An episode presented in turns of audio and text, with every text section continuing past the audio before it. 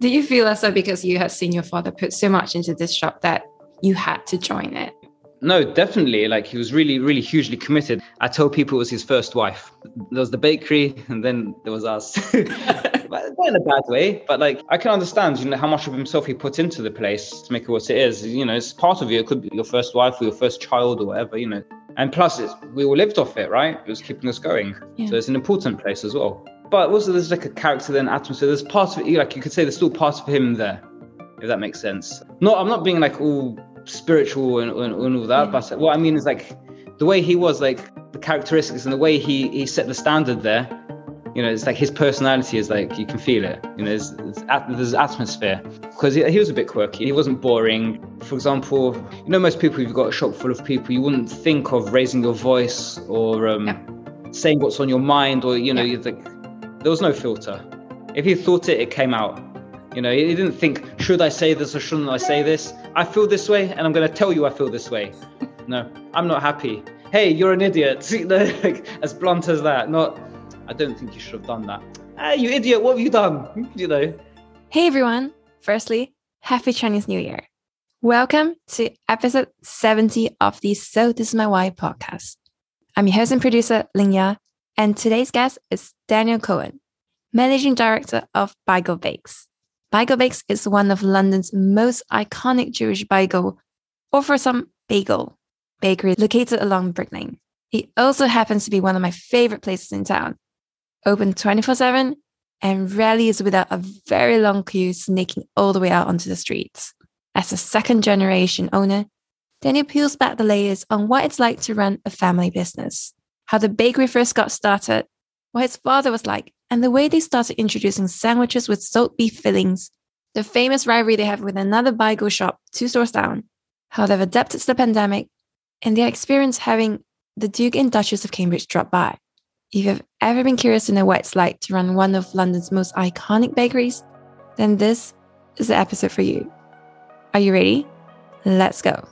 Welcome to the So This Is My Why podcast, where we talk to people about their whys and how they turn them into realities to inspire you to live your best life. And here's your host, Ling Ya. I'm Jewish in origin. My dad's from Israel. My mum's from England. Before I was born, he opened his bakery, Beigel Bake, which you had to talk about. He opened it to the public in 1974. However, it was a wholesale business prior to that. He met my mum at the bakery. So she worked for him. So they got together there. When we were younger, my dad was probably a little bit more observant than he was later on in life. And that's due to his mum. His mum was religious. He didn't, my dad didn't really care. We were like, you know, traditional. We kept bits and pieces, but um, we weren't like full on.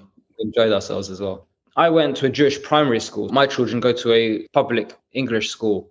So on Sundays, they have like an hour or two of Jewish school. I wouldn't say they start reading all the Bible and, and whatever. With Jewish people, they learn a little bit about our religion and the festivals. Because, like I said, I'm not that religious, so I'm not hugely practicing.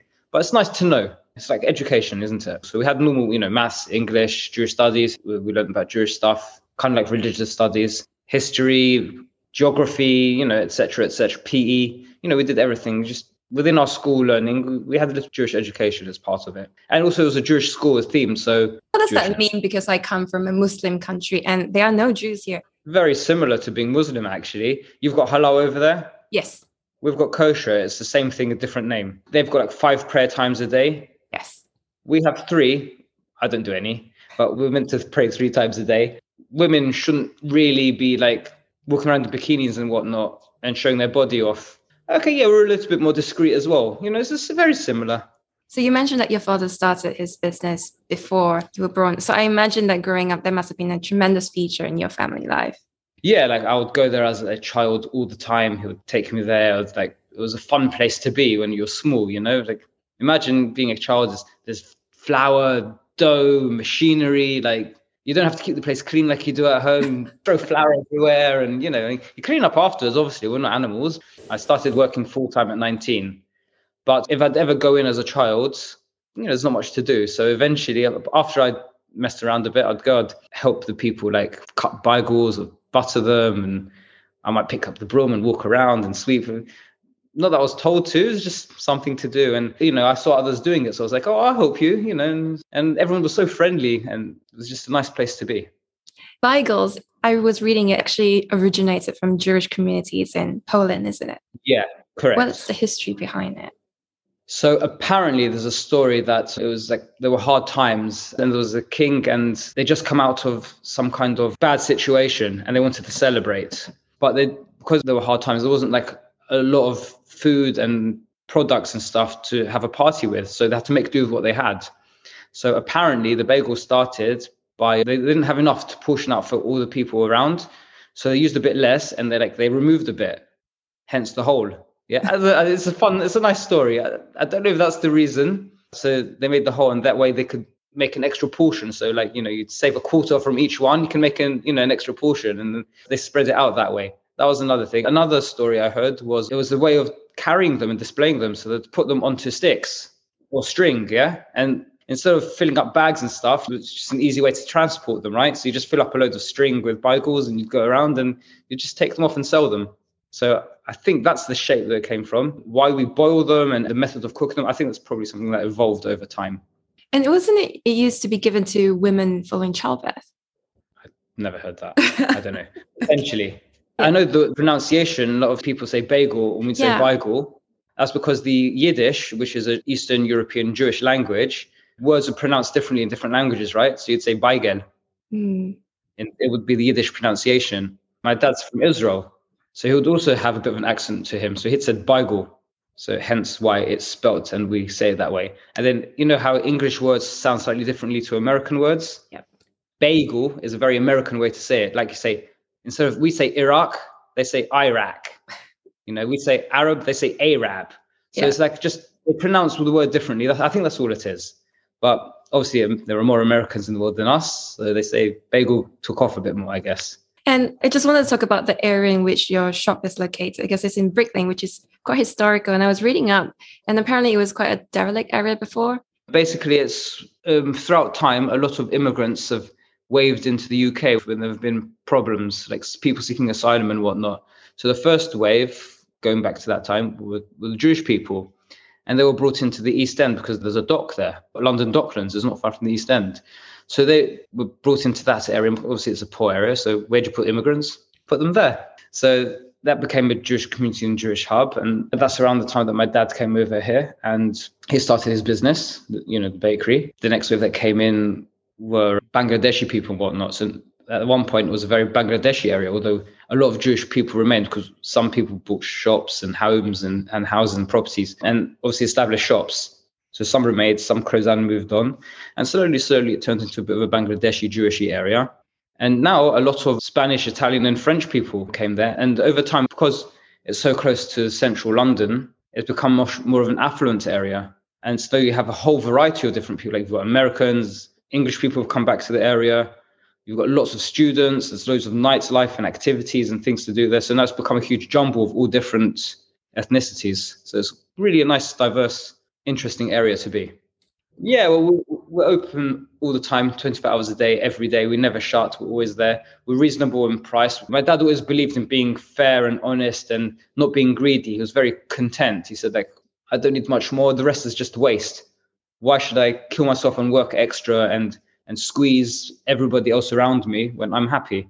So he said, yeah, let everybody, you know, I'm doing well. Let everybody do well with me and he was he was a really good guy. He was a, he was a nice, not just because he's my dad. He actually like he was a nice guy. Do you so, remember yeah. the story behind how the shop started in 1974? I mean, he started it with his brother Amnon and also Sammy as well, right? What was the correct? Yeah. So it, prior to that, my uncle Johnny, his elder brother, was here many years before him, and he started the bagel trade. He was the person that brought bagels to England. He actually started it all over here. He had three shops and he recruited my dad to come over from Israel and help him. He put the seed in my dad's head. And my dad said, well, there wasn't much going on in Israel, to be honest. It's a very poor country. It was like just started off at the time. I was like, oh, I'll go, you know, I'll go. And he came, started working with him and he learnt everything. And there's two bakeries on Brick Lane. Yeah. My uncle owns the other one. Yeah. And my dad worked there. Then my dad started renting that building off my uncle and started Beigel Bake there, really. But it was a wholesale business and a little bit of retail. And then my dad and my uncle had a bit of a falling out because my uncle wanted his shop back and my dad wanted to had a business there now. He wanted to keep going. Then the, the bakery where we are now was a butcher's. That guy retired and my dad knew him. So he took the shop, he offered to buy the shop from him and did. And that's why there are two bakeries there on Brick Lane in the same. And then my uncle sold that one to somebody else in the end. So now it's two different families. They actually all worked for my uncle Johnny. So it was all really the same, but it went that way after right. my uncle sold it. That is kind of technically our shop, although we don't own it now. Yeah. It's not us anymore, but that was us. And then we moved over here and somebody took over that one. I wouldn't say we're in competition, we're friendly. Everyone seems to like us more, thank God. And how did it go from being a wholesaler and having no shop front to actually selling to the public? So people used to come by, obviously could smell the produce or whatever. And although it was a factory and wholesale, like things were pretty relaxed back then, especially my dad's very relaxed person. So the door would be open, people would come in, can I, can I use the toilet? Can I this? We used to get deliveries from, um, you know, a lot of drivers, truck drivers would come by and drop deliveries off and stuff. And they'd ask to have some food and we'd give it to them. And then some say, oh, no, I insist on paying. So, okay, them. And then passers by could smell what was going on say, oh, can I have some bagels? And yeah, yeah. And then eventually they just thought, well, let's just start selling some. So they started selling. People that passed by would ask, and there were lots of black cab drivers and the road sweepers and people in the area that just knew us, police, you know, working people that just got to know us from the community. They're like, oh, I'll buy some, I'll buy some, I'll buy some. And they're like, okay, let's make a small shop. So literally they just made a window because it was like all shutters and stuff. They just made a window, got a little box, literally like a little money box with some change in it. And people they'll be working. People come in, can I have some bagels? Okay, yeah, here's six bagels. And then one guy said, like, oh, I want a sandwich. Like, you got anything to put in this? I'm hungry. I don't eat just bread. So I think one of them had something They're like, hey, here, have some chicken or whatever, you know, whatever it was, you know. And then hmm, maybe we'll make sandwiches. So they started making sandwiches. And it wasn't even a shop at that time. It was just like literally a hole in the wall. And slowly, slowly, they started getting busy and busy. And people asking, asking. So they said, okay, people want this. Let's give it to them. So they made a shop. It was a tiny shop. There was literally like a tiny table. They would be cooking, and then people would come in, and then you'd go and serve, and you'd carry on making bagels, and you'd go and serve. And then and eventually it got too much for them to handle. They got a woman to come and make sandwiches and to serve. And it just grew. It just got bigger and bigger. And then as it got bigger, the shop got bigger. And the door opened up and we got windows and it became what it is now. Almost by luck, you could say, by chance. Yeah. Just wow. And it sounds like it was purely by word of mouth. You didn't have to put yourself out there and advertise in newspapers. No, no. And I guess thank God we had a lot of like black cab drivers and mini cabs and stuff and road sweepers and things. And people would probably walk around and say, Oh, where can you get something around here? Because like you said, it was a really rough and rubbish area. And then don't forget you've got all the shops. It was like a loads of um, seamstresses, tailors, leather factories, and everybody knew everybody in the area. They'd you coming into your shop, going out of your shop, you'd park your car. You just get to know people in the roads. Like we still know all the shops around us, like on, on our section. I know every single shop owner. They all know us. I go to them to get stuff. They come to us to get stuff. And there's a lot of bartering here. Have a bagel, give me some soap. Have a bagel, can have some onions, you know, and stuff like that. So just everybody started telling everybody, and they would tell their customers, and black cab drivers would be like, "Oh, I know a place you can go to. Come here, and I'll, I'll get you a bike. Come, let's go and get a bagel if you're hungry, you know, and stuff like that." And just yeah, just word of mouth. It just grew and grew and grew hmm. very slowly, and then all of a sudden, about the early '90s, I would say it started getting busier. Because up until then, we didn't have much money or anything. I, I used to share a room with my sister. You know, we lived in a small three bedroom house. There were seven of us living there, and it just over time, you know, we got lucky. What do you think it was that it suddenly got busier in the 1990s? Was there a particular incident that happened? No, I don't think so. I think that was just like word of mouth started spreading. Like anything, one tells two people, two people tell four people, four becomes 16, 16 becomes 85. You, you get to a point where 100 people tells 300 people, 300, 1,000, you know, and eventually it just goes out of control, doesn't it? Like things on Instagram, how do things go viral? One sense to one, one sense to the other, and you know. So I wanted to talk a little bit about the fillings that you mentioned a bit. What are the typical flavors? I suppose salmon and cream cheese seems to be really, really popular. Yeah, my favorite, the number one, is the salmon and cream cheese. Another very famous offering, a Jewish offering, is the salt beef. Mm-hmm. That's the number one most popular product, hands down. Isn't there a story behind that? That your dad loved pastrami, which is salt beef, and yeah. you could buy it from yeah. someone else? That's Yeah. right. My dad used to go to there's a, there was a place called Blooms in Whitechapel, another Jewish shop. They're a delicatessen. They, they sell like pickled cucumbers, herring, fish balls, latkes, salamis, you know, like bits and pieces, deli food. So there's a delicatessen. You can go in there. You can have like, some chicken soup. You can sit down and eat a meal or whatever, like traditional Jewish bits and pieces. And they just go all the time. Like I'm not going to live on bagels. They used to go and eat. So he loved salt beef. They used to sell salt beef. And they got into trouble one day and closed down, decided to leave the area. And my dad said, you know, you like salt beef. And I said, eh, let's start selling salt beef. So we bought some in, we started doing it, and we bought one piece of meat, we sold it, we bought two pieces, we sold it. Everyone started getting a taste for it. And they're like, now we're buying lots of beef. I mean, you make it sound so easy. Like, you guys figure out the recipe along the way? there's a standard, there's a traditional way of cooking it. You know, like I said, my dad was friendly with the guy. He probably asked him and he told him a little bit. And it's just a traditional Jewish food. Like a lot of households make it themselves, especially back then. One out of five households would probably make their own salt beef. So it's not like it's a secret or anything. But then you go to everybody's house, everybody's mum will make it a bit different. It'll taste different, right? Some puts more pepper, some puts less pepper, some puts more of this, some, you know, like so my dad's he was not bad to cook, you know, he's quite a good cook. I guess he'd baked all his life, that's what he did. So he, he cooked the salt beef and then one he ate it and he said, mm, it needs more this, you know, mm, it needs more that.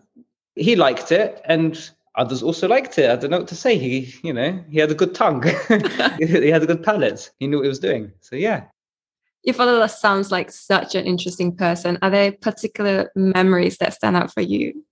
you know, he'd, he'd done a lot in his life. From a very young age, he was one of eight children. His dad and mum, like, I don't think they were like 100%. His dad wasn't around all the time. He used to go off and come back and go off and come back. And they didn't have a great relationship. He was one of the older children. He was apparently very difficult to discipline. So uh, yeah, he was like a bit of a rebel, you know. He wasn't. he loved his mom to bits. Like as soon as she told him something, he'll do it. But he was also like he liked to do his own thing. He liked to push the boundaries, you know. So apparently, at one point, he went to um kind of like a boarding school for like naughty children, you could say. You know, he was a naughty. Used to go off and not come back for a few days, and God knows what else. And so he went to school for naughty children, so it was a bit difficult. So he like, you know, he's got lots of stories of things that he had done. You know, he he got up to mischief. He, he was always doing something. Then his parents were carpenters. Traditionally, my grandfather was a carpenter. My dad used to do that. He was a, used to do French polishing, and so he's he's he was very handy. He knew how to fix everything because he was like pretty hands-on. It was in the army. He was in. You know, have you ever heard of the War of Independence, like the Five-Day War of Israel? No. So after um, Israel used to be under British rule, it was called Palestine at that point. So after the World War, everybody voted and gave Israel to the Jewish people. There was a little bit of like harmony at the time because there were just Middle Eastern Jews and all the Arabs and, and Palestinians and whatnot living there. Afterwards, the East European Jews came in from after World War II because that's where they settled. They they made that their home. And um, I think there's a little bit of rivalry, and I don't think the Palestinians really appreciated that the country kind. I don't know whose country it was. It was the British? The British owns Israel, but I guess they would say we we were here first. But then you've also got the native Jews who were there first. So I'm not a politician, but anyway, because of all of that, war started. The native Arabs or Muslims or or not Jewish or whatever people didn't appreciate the newcomers and wanted to get rid of them and whatever didn't accept what the world voted. Like how can you just give away a country? It's our country we live here or whatever. Anyway so my dad was in that war which is i guess quite interesting. He'd done a lot of different jobs and things. He's- you know he, he, he'd, done a lot in his life and, and back then like things were hard so you just had to get by and do what you can to get by. Memories of him? He was a very funny character. Had a really really good personality. He was like it's strange like he'd blow up over little things. Like if I um, was making too much noise or woke him up or whatever, like I, you know, I'd get in huge trouble. And I had the car accident. I was sort of, oh my god, he's going to go crazy. I'm dead. I'm dead. So he said, hmm, okay. Then he asked me, so what did you do? So I said, well, I had some money on him. So I gave the guy some money and I said, I'll fix the car privately. I really, I kind of didn't want you to find out, but I didn't have enough money. So I owe him more. So I was like, okay, very good, no problem. And I was like, really? No problem? We took it about? you know, I thought I was going to have my head cut off, but no, no problem. I spilled my cup of coffee on the floor. Oh my God, oh my God, what have you done? I was like, why? it's just funny. It kept you on your toes, you know? It's always, it surprised me. What else do I remember? He would always make you laugh. It, it was funny. He'd like, for example, he, he kept himself to himself a lot of the time. He was like quiet. But then like he'd want a bit of um, company, so he'd normally like he had his own living room where he'd watch TV and stuff. And say I had loads of friends over because we were quite social. We had our house was like we had an open door. Anyone, all my friends, my brothers and sisters' friends, I was one of five. So there was quite often a lot of people in my house. And every so often he'd come in and he'd be like sitting with us and be like, "Oh, how's it going, everyone? You okay? Uh, you know, yeah." And he'd be talking with us, and then all of a sudden he'd get fed up, so he'd be like, "Okay," and just walk away. like I've said hello, bye.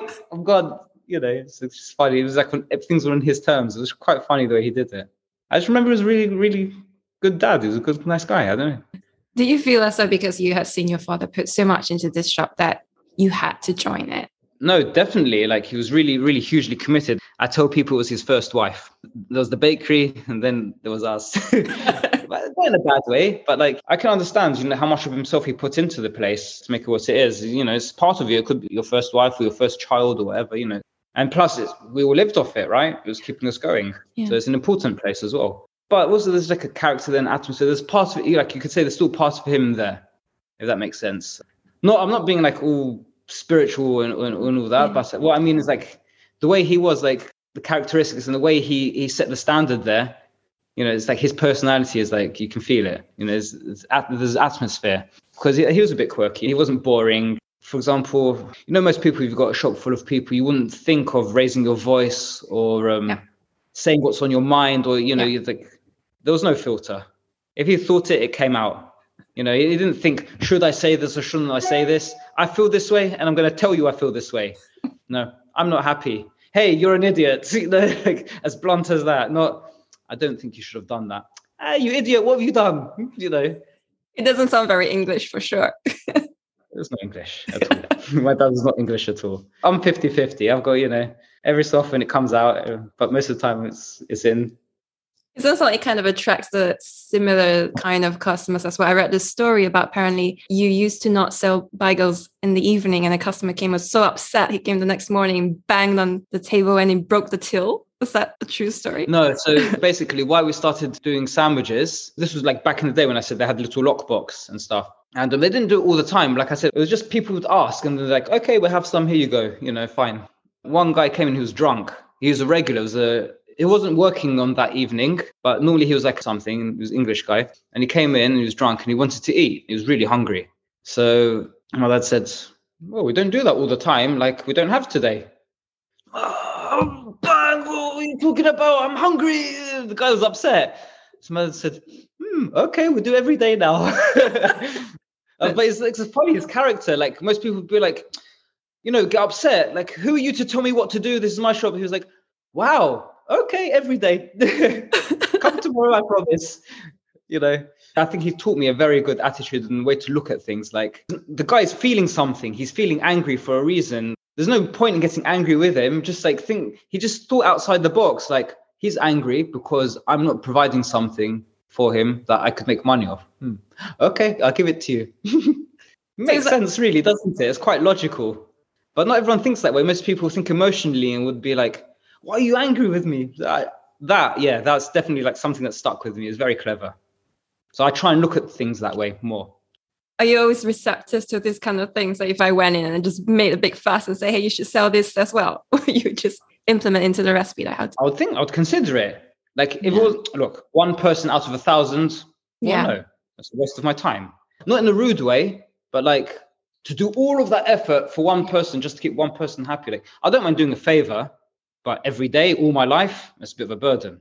But if a lot of people asked, like we didn't always do gherkins in the salt beef. Now it's like, God forbid you sell beef without gherkins. Like, you mad? But we didn't. And more and more people saying, you should, you should, you should, you should, you should, you should. Okay, we will. We did. Listen yeah. to people. And they're your regulars as well. Yeah. What is it like to run a family run business? I mean, there's no segregation between personal and professional life. Are there rules? Like, do you say if you are upset at home, don't bring it to work?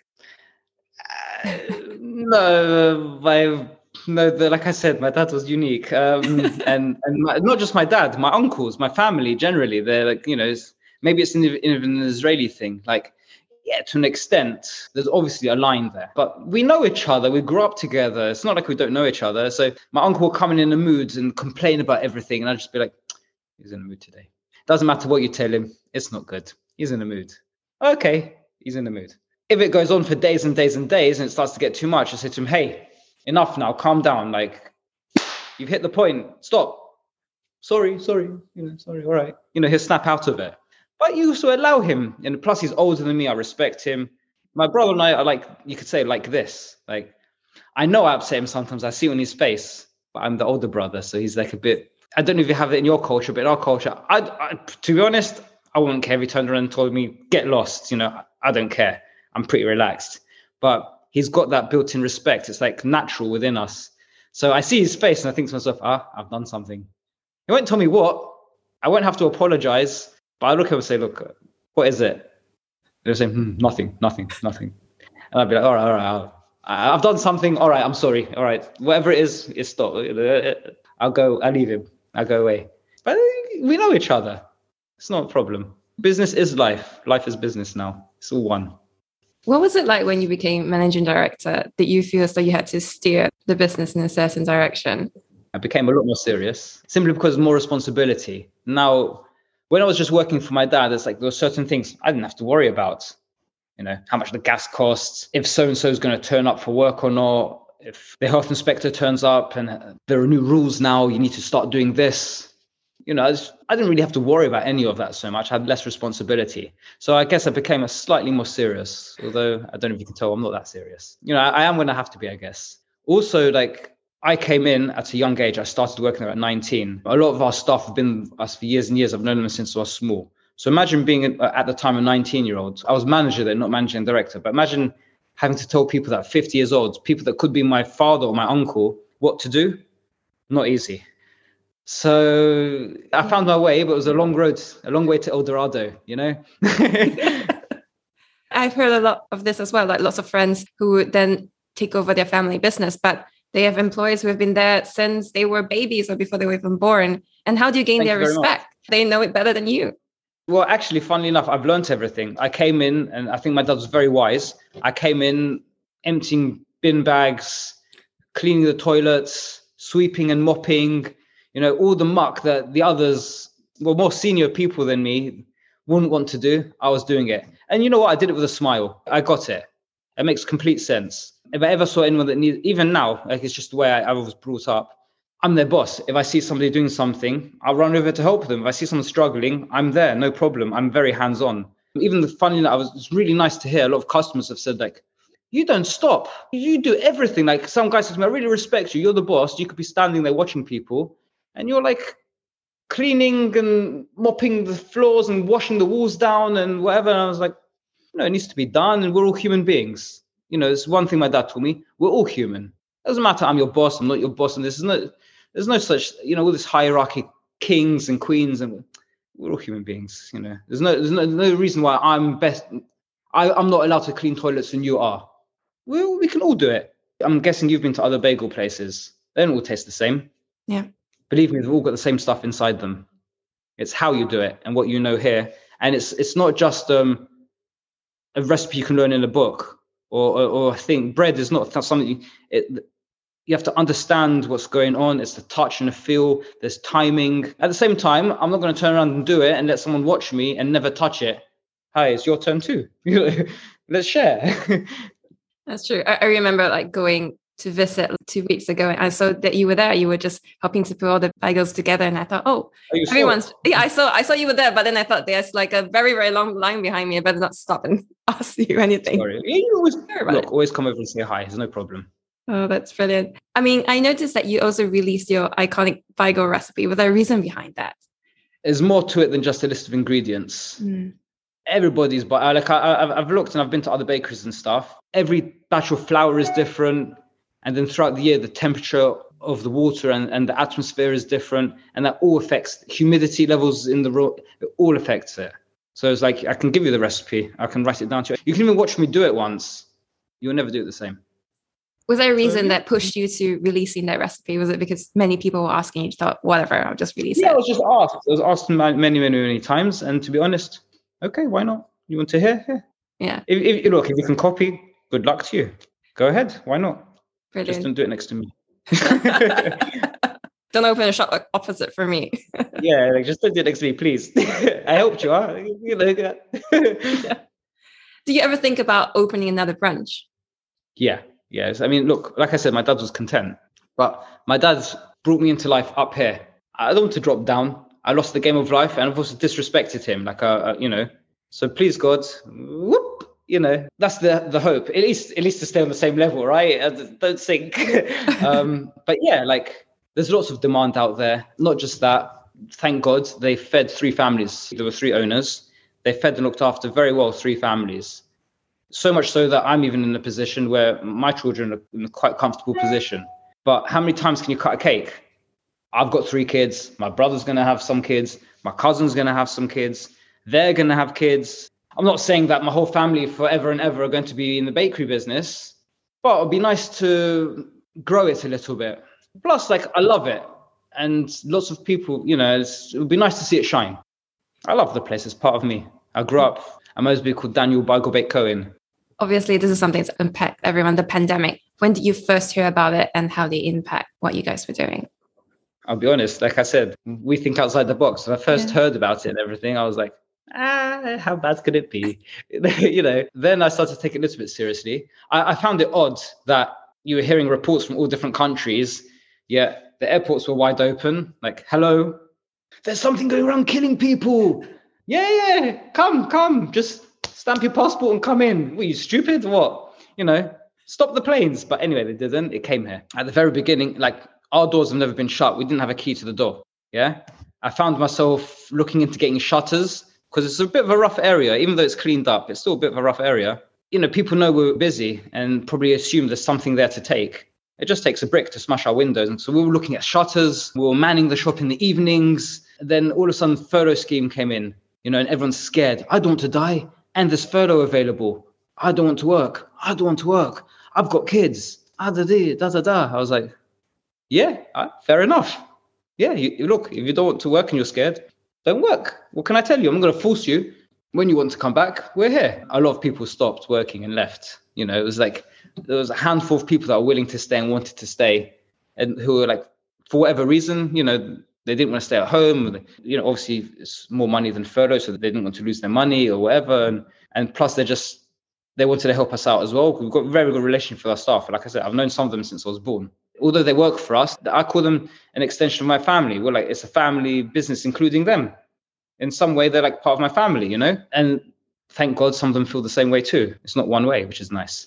You know, got a good relationship. So anyway, a few people stayed. Me and my brother and my uncle and my cousin, like plus one or two others, like I said, like we basically man the shop 24 hours every day, like you know, in sh- dotted around the place. Like I, I worked a lot recently, whatever, you know, it's what you have to do. It's part and parcel, right? Yeah, that's, that's how we coped. And then um, you hear a story like, although we've got a good name, we un- we're the understanding that nothing's invulnerable, everything's fragile. You could be Arnold Schwarzenegger and drop down dead tomorrow. You know, so um, yeah, we were worried. Don't, don't, get me wrong, we were worried. And plus, like imagine like being used to seeing a queue of people in your shop every day, smiling and laughing and saying we love you, and then all of a sudden, not even seeing a fly coming through your door.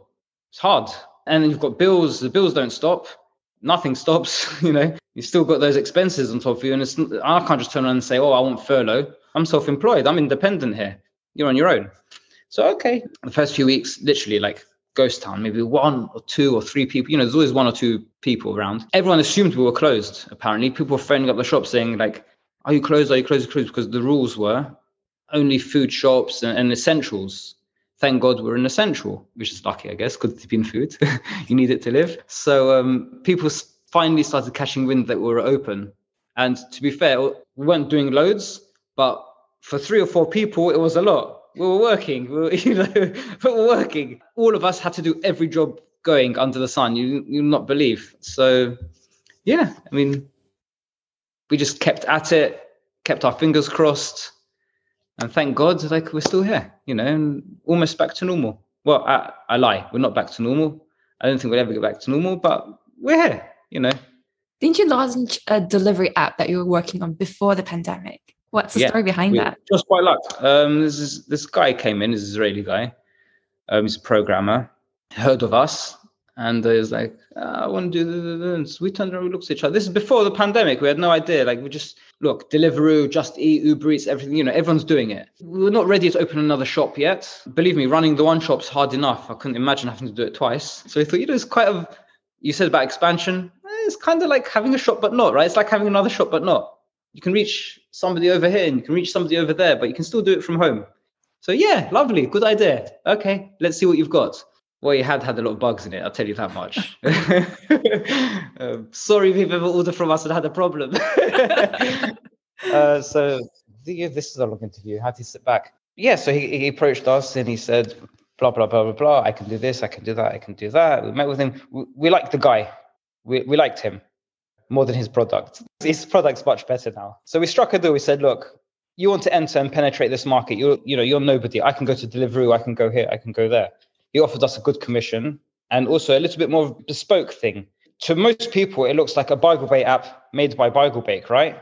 I mean, I don't know if you've used it or looked at it. Yeah, I've looked at it. You'd probably assume, yeah, we built it. It's all ours. No, it's this guy. He's it's his like small company, but it like showcases us as being like the owners kind of thing. So it's very similar to Deliveroo, but not from your perspective is there a reason why you didn't want to go on Deliveroo? Because on Deliveroo, for instance, they already have that existing market, so you don't have to market yourself the way you had to do. Yeah, it's much easier, right?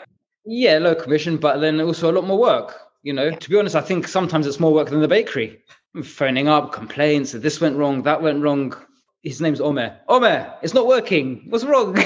says one minute. Da, da, da, da, da, da, da, da, da. Yeah, I fixed it. It's like, I think you sure you fixed it? Yeah, I fixed it. Two minutes later, there's a problem. Omer, it's not fixed. Da, da, da, I fixed it. You sure? Yeah, it's not fixed. but the guy got his food and he's happy. You know, thank God. A little bit of schmoozing. You know, I have to talk to him on the phone and call him down. Hey, I'm really sorry. You know, it's not our fault and this happened. I'll give you this. I'll do that. Thank God. Only a few times I got sworn at. All I can say is I'm trying. I can't please everyone. You know. Yeah. How do you get the word out?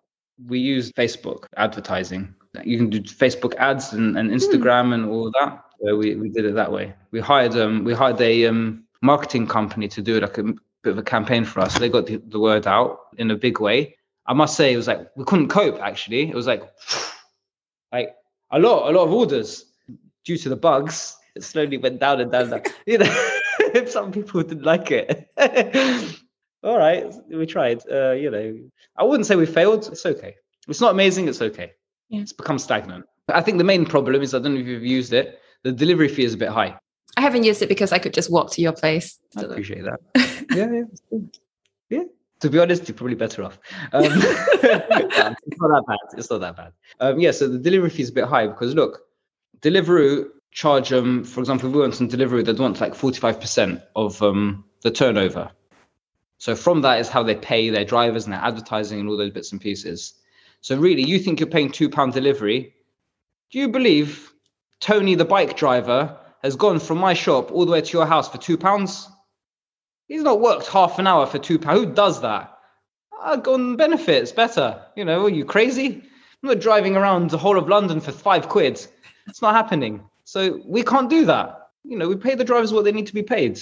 You know, not our slaves. They need to earn money. It's, it's their job. So we charge you a bit more. Sorry. but we're working out something to try and sort to fix that. Do you work with charities and how are those arrangements like? Yeah, look, people come in and ask us, we're always happy. Look, I'll be frank here. Don't think I'm greedy guts or anything. People go, or, or, or being funny or difficult. Walk into Tesco's, yeah? Imagine walking into Tesco's and saying, I want this, I want that. I've been coming into your shop for 10 years. I want a discount. I want this. You wouldn't dream of it and they wouldn't entertain it. But for some reason, people come and ask us all the time. Uh, uh, you know, and we're not turning over billions and billions like Tesco's, you know, far from it. We don't get a lot of profit on our products. Having said that, we're not starving. We're okay. You know, I'm not going to lie either. I'm not going to turn and say, oh, take you for an idiot. We're poor. I'm not poor. So yeah, we give. We give all the time. Whoever asks, 99% of the time we give. Some people come in and are a bit cheeky. I might say like, you know, I want your finger because, you know, you've got another four well, no, that's not, I need all five, you know. But if you want something, I give you. Yeah, hundred percent. We give a lot of people. Um, there's a school. They come in every other day. We give them bagels and bread for the school to have like a tea or you know, other some schools do like a snack at uh, break time or whatever. Here's your snack. Nearly every week they come. Um, there's a local church. They do like some gathering. I don't know, some kind of alcohol anonymous meeting, or I, I don't know what it is they're doing. They're doing something. Okay, here's for some food. Another school got in touch with us. The member of the PTA. They want to do fundraising for schools. You know, a lot of schools having the government's not giving people enough money around here. So okay, have some stuff to sell at your PTA, no problem. You know, yeah, we give. We're no problem. You know, we're not greedy. Just don't ask for my leg. That's one thing that got you a lot of publicity over a pandemic, which is the Duke and Duchess of Cambridge came to visit. What was that like? I wish my dad was around. Like, wow.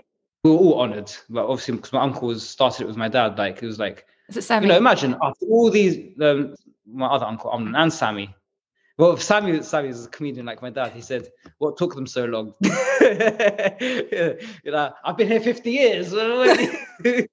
I was joking. He was like, you see his face. He was like touched. It was heartwarming. They're lovely people. Maybe they're groomed to be that way, but it actually seemed to me is I think it's hard to fake. Really genuine, nice. Like you can tell from the questions they asked, they were really interested, involved. They were helping out, and you can tell they were, they were like happy to be hands on. There wasn't like, oh, I'm not allowed to do this. They were like, yeah, come on, uh, another one, let's go. You know, they they were lovely. Yeah, and one honor for the royalty to come and acknowledge this place as part of London or, or what have you. Like, wow, what can you say? Is it the first time they went to that part of London? I have no idea. I don't follow them.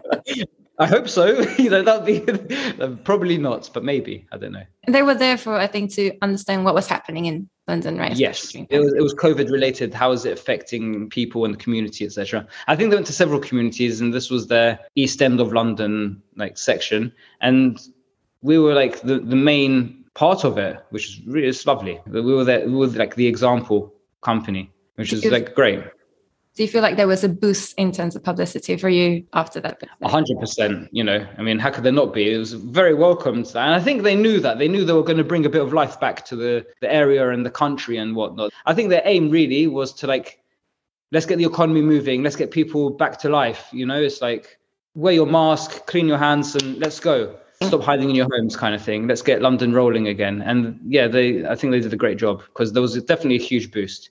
It may have peaked and died down a bit but it was you know it was felt and noticeable it was lovely and needed and how's the business now you said that it's gotten better but it's not like it was before yeah it's up and down you know look every time there's another scare another variant another this another that the media is very good at scaremongering it looks like that to me i mean the way they go on about certain things they could be a little bit more realistic. It's not like someone sneezed.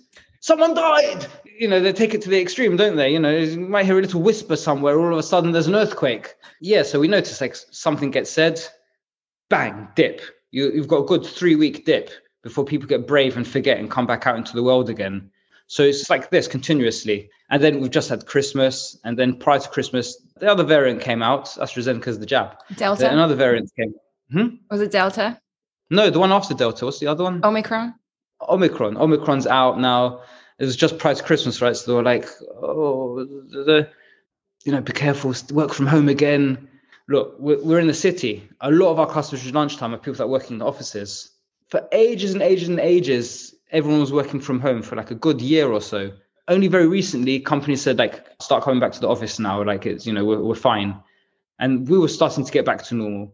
And all of a sudden, Omicron came in and everyone's back at home again. Our lunch period has gone like that. I hired an extra person as it was building up again, and then Omicron hit.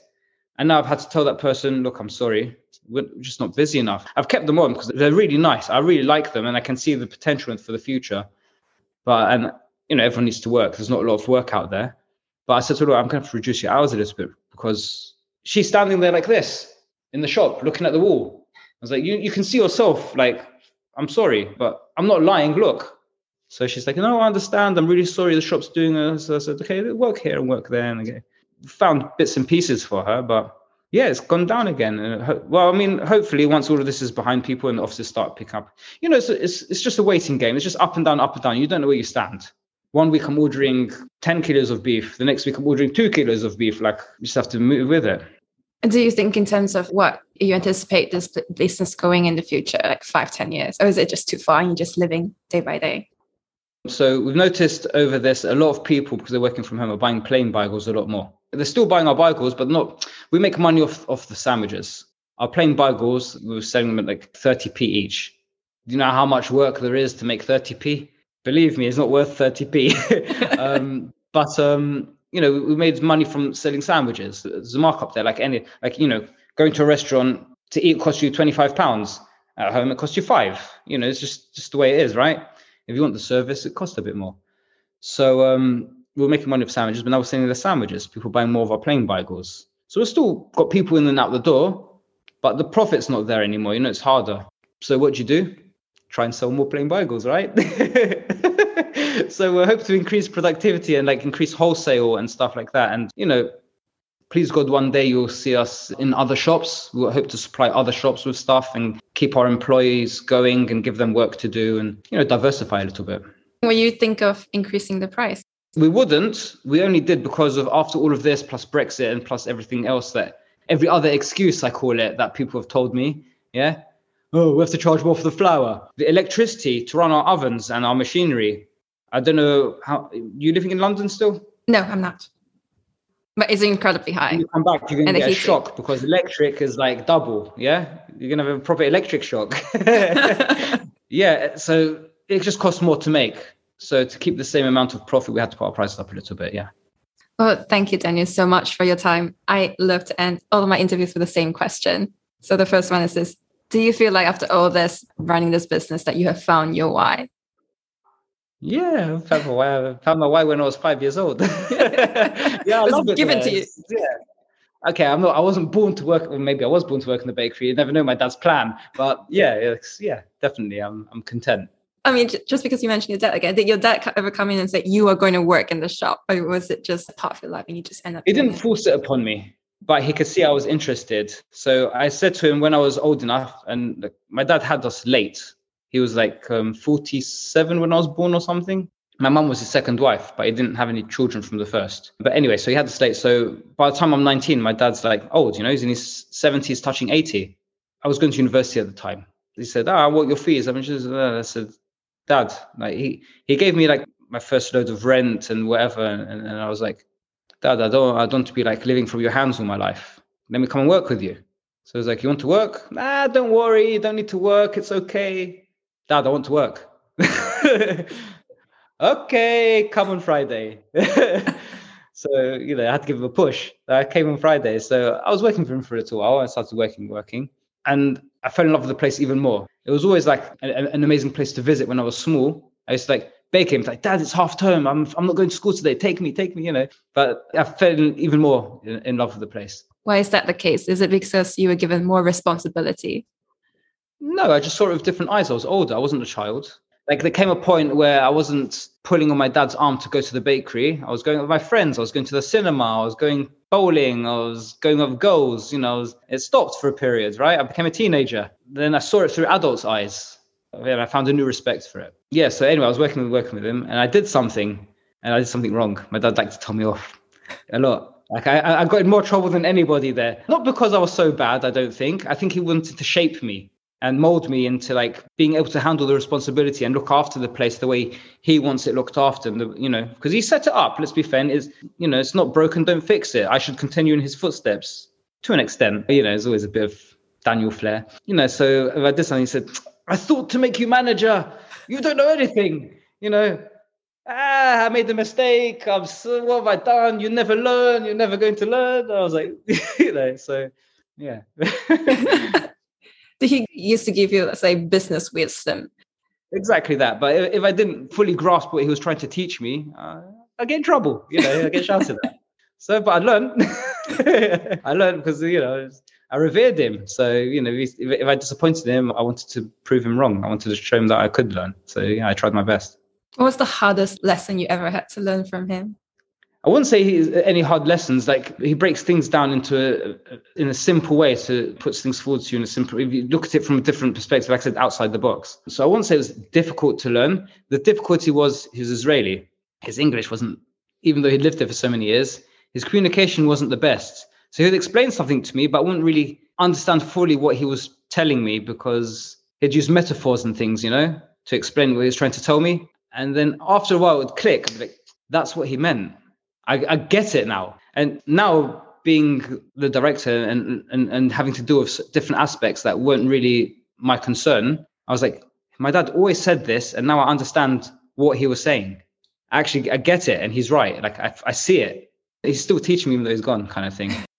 When you say metaphors, is it like a bit like the parables that you find in the Bible? It's not always direct, and it's a story about a lesson that you need to learn. Yeah, like something like that, I guess. Yes, exactly, something like that. You know, mm. when you're trying to converse with somebody in a different language, but you don't quite n- know all the words, all the whole vocabulary. So you try to describe what you could say in a word. I didn't always understand what he was describing. what kind of legacy do you want to leave behind? Okay, so I don't know what legacy. I, I think I don't think legacy like a, a, a, monument or like a building or another shop or whatever. No, I think more a memory of me. If people remember me in a good light, that would be great. And what do you think are the most important qualities of a successful person? I think it's good to be a little bit shrewd, but not greedy. Honest and open and like upfront. I don't think there's any point in trying to deceive somebody and then putting forward the proposition, like seeing where someone, you know, like saying something to somebody to get something out of them, whatever. Just say, look, this is what I think and what I'm offering. This is my proposition. It's honest and full on. Like if I tell you it's 10 pounds, it's 10 pounds. I'm not fishing for nine, it's 10 you know, and I'm also not looking for 12. It's 10. 10's good. Let's be fair and honest. I think goes a long way. You know, some people, for example, if you put a house on the market, the agent will tell you it's worth 450, 450,000. So, ah, let's go 500, you know, let's see. Maybe someone will pay it. Like, all right, yeah, you might win, but then you also might, I guess a house isn't a good example, but I'm sitting in the house now. So a Bible, so a sandwich, you know, offer that Bible for 10 pounds. Eventually, someone will come up to you and say, Are you taking a mickey out of me? 10 pounds for this? You're trying to rob me almost? Like some people take offense, you know? How do you have the cheek to ask me? No, be fair. Ask a fair price. And I, th- I think that goes a long way. My dad always did that, and we're busy. And how can people connect with you, find out more about what you're doing, and also go to Bike My personal phone number? well, I suppose um, they could go to your website and that's the best way. Yeah, I'm joking. Uh, we're building a new website. So hopefully that will launch, and we want it to be a hub for everything to come in. But we do have an email address. We've got the shop phone number, and we're on Facebook Messenger and Instagram. Okay. So yeah, you can easily get in touch. I mean, we're quite active now because of this new our delivery service. We're quite active on Facebook Messenger. You're quite active on Twitter and Instagram. So. My wife helps every so often. I'll be fair, I don't really fully understand all of it. I just like ding, okay, thank you very much goodbye like i'm not i'm not great i'm getting there you know i'm not i wouldn't say i'm a professional i can post things and pictures and you know i'm not backwards but there are some people that you know they're obviously paid experts like people in marketing that really get all of that mediocre but yeah uh, if you message me I'll, I'll reply twitter i'm not a huge fan of i haven't worked out twitter yet but i'm good on instagram and facebook and that was the end of episode 70 the show notes and transcript can be found at sothisismywhy.com forward slash 70. If you've enjoyed this episode, I would love it if you could share it with a friend or two. Every share really helps this podcast to grow. And stay tuned for next Sunday because we'll be meeting an English journalist who has been working in China and Hong Kong for the past two decades. He shares how he first got into the industry, what it's like working in a country not entirely known for its freedom of speech, and how he's creating community with a new brand he has launched under the Tatler brand, featuring some of the brightest young leaders of today. If you want to learn more, don't forget to subscribe to this podcast and see you next Sunday.